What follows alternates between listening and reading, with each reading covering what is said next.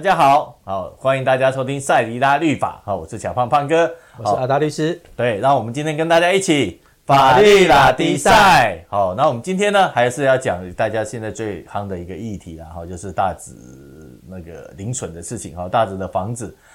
情歇倒塌了。好，那像这样邻损的问题，我相信在台北市那个比较容易发生。好，因为现在要台北市寸土寸金啊，你要找到要一整片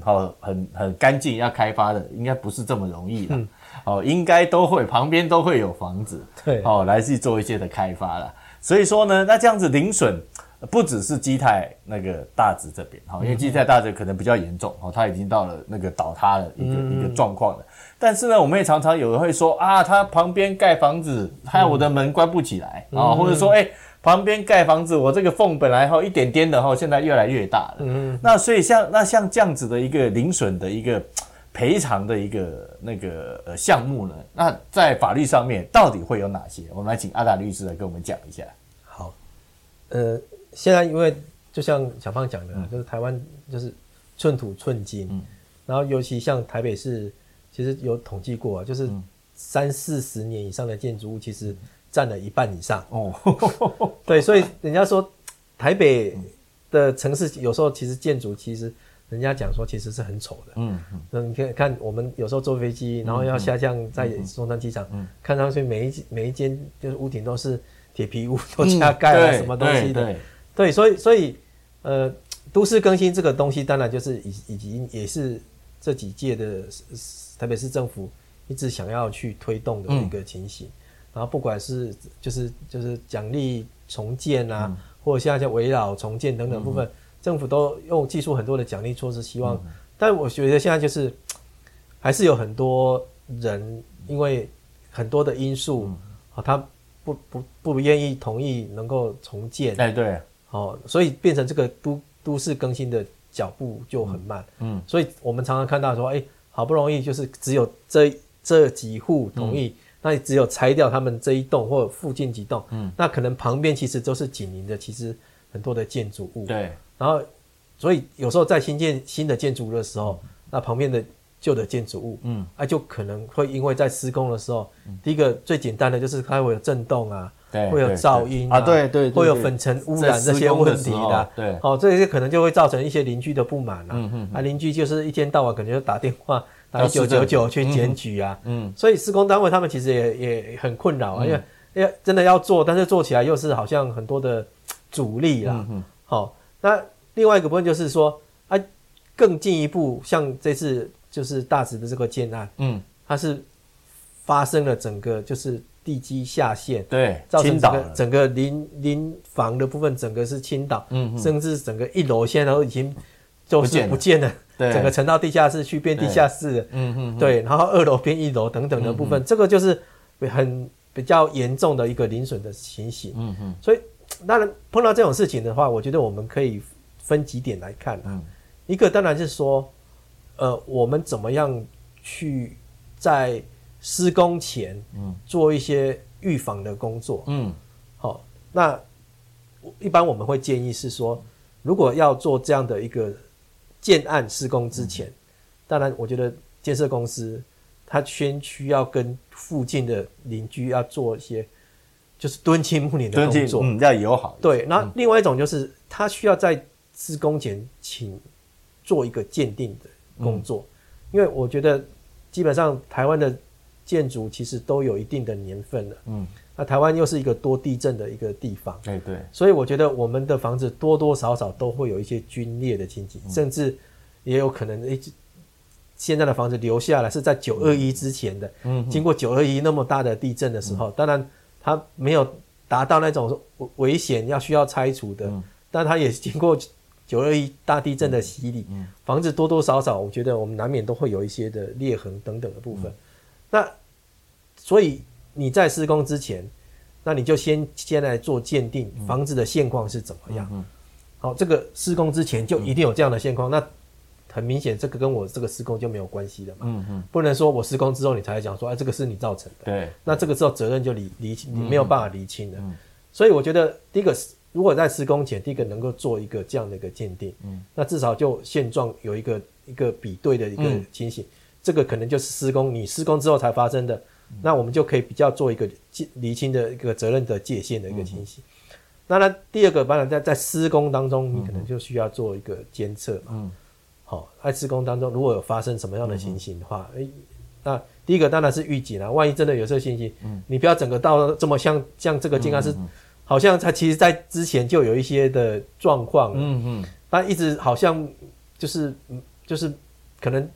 旁边人也不知道啊，我觉得现场这一次没有发生生命对人员是安全的平安的，就是问题的部分，大概只有财产的部分，像我如果真的说发生这倒塌真的到出现人命的问题，我觉得这个东西就很严重，所以如果在这个中间有监测，随时有什么状况的话，那就可以马上的去做紧急的处理的部分，所以我觉得这个东西，那当然现在是已经发生了之后，那现在要怎么办呢？当然我觉得第一个当然就是要认清查出为什么倒塌责任的问题，当然目前我们看新闻媒体的报道，大概就是真的是因为这个建设公司他们当时这个在施工的时候可能没有完全预期到当地的土壤的整个状况，然后造成一些失控啊，结果一失控整个就原本打的就是那些安全桩的部分，整个后来支撑不住，整个断裂等等，造成整个后来整个地基塌陷的一个情形，所以责任大概就比较清楚，就是就是建设公司啊，那建设公司当然就是还有这个是谁设计的啊，好，建筑师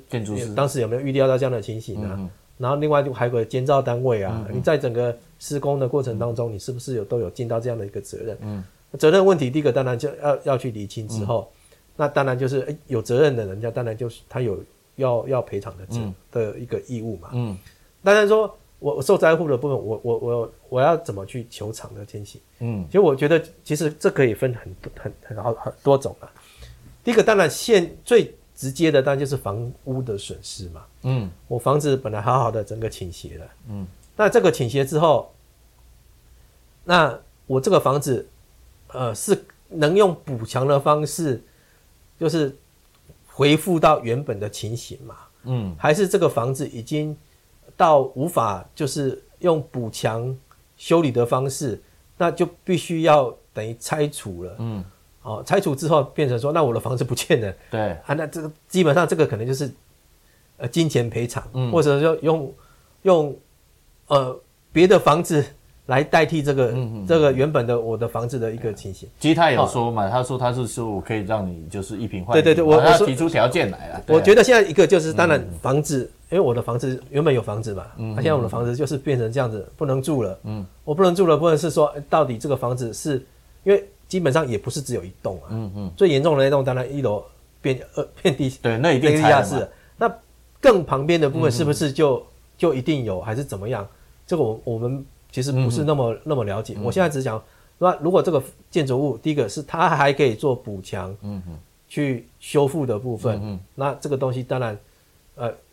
就建筑物的部分叫补强修复的部分，去恢复原状，为原则，如果没有办法恢复原状的话，我必须要拆除重建的话，那是原地重建的，还是我拿别的房子来跟你补偿？那这个东西当然就会有差价的问题。对，好，因为我们知道，其实不动产里面，我们基本上我们会分一个是土地嘛，一个是房屋的部分。土地当然价值基本上不会有减损的情形。好，那一般的房子的部分是会因为年限的部分，你的价值是会减损。对，所以原本你可能是房子是30年的中古屋，但是如果我今天重建之后，我给你一个全新的房子，所以这个东西到时候你现在当然基泰讲了一平换一平，我们其实都不清楚内容。当然如果说今天是说我就用一平的10平换你，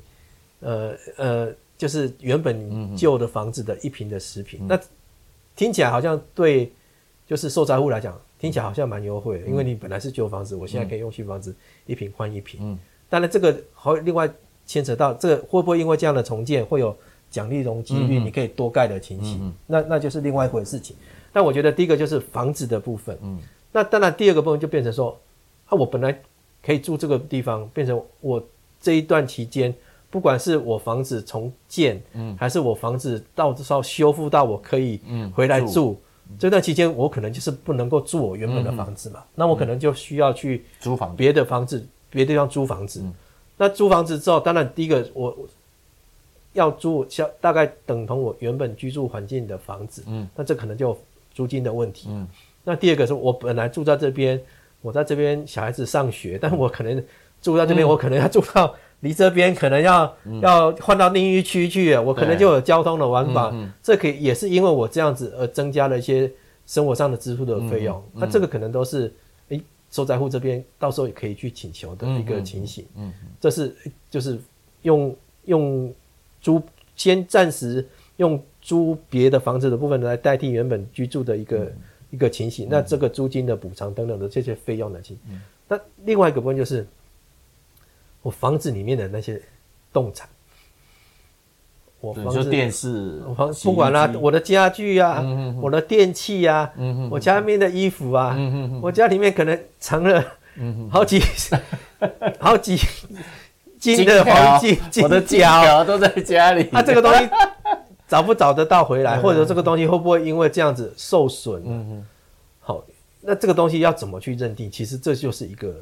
大灾问，真的，那怎么对？我究竟沉下去了，你挖出来吗？对啊，对，所以我说这个东西，其实在一般我们司法实务上来讲，第一个原则上当然是你受损的人，你要去证明我有这样一个财产损失。但是说实在的，你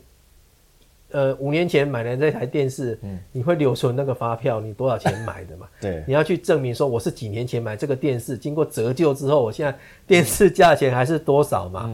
然后我可能我里面的衣服，我可能到巴黎去买的，这个东西你怎么拿出这些证明？其实这个证明上其实就有一个困难。对，其实我前阵子也有就是被询问到，就是其实在新庄，之前他也曾经发生水管爆裂，结果就淹水，他就有受灾户，就一楼就淹得很严重，整个家里就这样，就是，然后其实他们那时候在跟自来水公司在谈这个时候，自来水公司说，我们以前就是这样子，他就认定我的水深淹几公尺，他是来认定几公尺就是多少钱的，那当然就受灾户来嘛，他们就觉得很不合理啊。我家里这样子什么东西损失这么大，你才就你这样子，比如说你水淹1公尺，你才给我10万块补偿，那我怎么可能够我的补偿的部分？其实常常为了这个事情，其实就又在争执。但其实我有时候回到，如果是双方没有办法有共识和解的话，其实又回到法律的，那你怎么证明？你怎么证明你有这个损失的部分？其实这个东西其实就是一个困难点啊。好，当然。法律上规定也是，当然有时候证明有损害，但是没有办法实际证明那个数的时候，有时候就是授权法官有这样的一个裁量的心证，大概认为是多少。当然这个东西有时候就变成说，你要可能尽量能够去提出一些证明，包含也许有时候我们在家里会拍照片啊，然后我们家的装潢本来是怎样的啊，对，好，这个东西有时候东西你要就是。能证明的就不能就想办法去提出证明，不能证明的部分就是尽量看看法院可不可能用法官的裁量权的部分去弥补这个部分。但是有时候我觉得再怎么样，我觉得可能就没有办法完全就是符合这些受灾户的一个需求要求。但是这个东西有时候就是法律还是有它的极限存在啦。对。那像刚刚那个阿达律师有说，请公证单位来去评估哈，我这个房子现在损害的情形。那这个公证单位是谁？是台北市政府有这样的公证单位吗？还是说是那还有一个是这公证单位是要谁请啊？是建设公司请还是那个受灾户请？我觉得这个东西当然就是基本上这种建设公司跟受灾他们基本上是一个对立的两面。你请的我一定不相信。好，当然。有一种是双方共同承认一个的部分，那有些部分我觉得就是有像我们最近新闻上比较看到，比如说台北就是技师工会，那工会这个东西基本上它就是一个团体啦，那通常来讲我们也会比较认为这样子的工会出来的话，我们会比较相信它的公正性。好，就是双方能够共同推出一个大家都可以接受的一个。好，那也有一种比如说像所谓的所谓仲裁制度，仲裁一般来讲的话就是双方各推一个仲裁人，这两个仲裁人再去推一个主任仲裁人，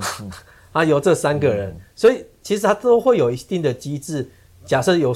双方自己去决定的一个情形，那用这样的方式去产生大家相信的这个公证单位。那如果双方都没有共识，也没有所谓仲裁的机制的情形下，那将来可能最后的解决纷争的方式就是由法院来认定嘛，那就由法院去嘱托，就是适当的公证单位的部分来做这样一个鉴定这样。所以台北市政府没有这样子一个鉴定单位哦，政府单位都没有这样子，一定要是这种什么技师工会这种类似，好像听起来像财团法人这样的一个机构。因为我觉得这个牵扯到，因为是专业技术的问题啦。那我觉得政府单位它只是一个公务单位的部分，那也许它里面也有这样的一个这样技术，但是我要讲的是，这是一个民事纠纷案件，政府单位基本上它不是一个这样的一个仲裁单位，好，了解。当然，政府单位想要来协调，它也是一个协调的一个角色，好，所以接不接受这件事情，还是由就是建设公司这一方跟受灾户这一方。他们接不接受，如果他们觉得说，哎，你政府单位有适当的人，那我们就有政府单位大家都同意，那当然没问题，只是说今天政府他比较在法令上他比较说，今天大家全部都听我的，由我来认定，他们有那样一个权利，对，哦，了解。那贵不贵啊？贵，我据我所知啦，我们从讲最简单的就是。漏水这种案子，基本上漏水要去鉴定说，哪里漏水，漏水要多少，修理要多少钱。我们的经验是，这样最简单的鉴定，基本上都要10万块以上。哇哦！对，你可能找人家去修一下那个漏水，可能都不用10万块。对。但是你透过法院去找这样的一个鉴定单位，一般的鉴定单位收费都是超过10万块的。哦，哇塞！所以说这个鉴定费用也真的也不便宜，对，真的是蛮贵的。对啊。那刚刚阿达律师还有说，如果我们这一个房屋，对不对？旁边我的房子旁边就有在盖新的那个建地，好，那最好是我在盖之前，我有去找公证单位去把它鉴定起来，现在是什么状况，对不对？那盖了中间，盖了后面会什么状况？如果建设公司不做这件事情，我可以自己做吗？我在建设公司旁边的，这房子我自己做，我自己家，我也是可以啊。你如果说事先，因为这种事情就是说，建设公司找了，他找人来做。当然，如果建设公司来要做这件事情，基本上他可能必须要进到你的房子里面，一定要得到你同意。对。好，那建设公司说实在他也比较有那个财力去做这样的事情，因为说实在做这样的鉴定工作也应该不便宜啦，应该都是要收费的，对啊，对，所以我们刚才讲就是我们会比较鼓励建议建设公司为了避免将来有邻损的纠纷，那事先这样子做，我觉得也是保护他自己的一种方式。当然如果说建设公司没有做，那有些建设公司我不想花这个钱，那你今天来讲说我怕你将来这个邻损，那当然这个东西你愿意，比如说至少比如说你找公证人，就是民间公证人，或者法院的公证人，其实我先来就我的房子的现况，公证人先来拍照啊，我说这是我在某年某月某日进到这个房子里面，我所拍照的现况是这个样子，但这个东西只能请从最简单的外观的东西去看，因为有些房屋的部分是比如说倾斜这个事情，这个东西就也许需要有些仪器的东西去测量了，这个东西可能就不见得是就是公证人他只能就现况的东西去做一个公证这样子，